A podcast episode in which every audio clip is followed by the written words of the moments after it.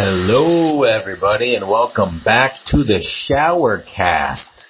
Today we're going to talk about lathering. We're going to talk about um, making your skin cleaner than you ever thought possible using exfoliation techniques that the KGB has only just released to the general Russian populace and that I have translated from the native Russian into English. So, what the KGB says is that first you must assassinate all the intelligentsia and the bourgeoisie, and only then will your pores be clean of the classism that has been holding you back from taking in air.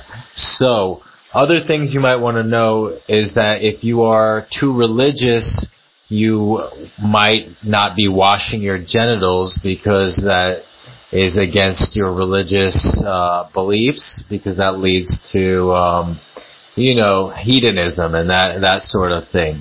So uh, that's why Karl Marx said religion is the skin clogging agent of the masses, and religion is the stink stinkifier of the masses. So. Therefore, communism equals good showering. Enjoy, people. Have a clean week.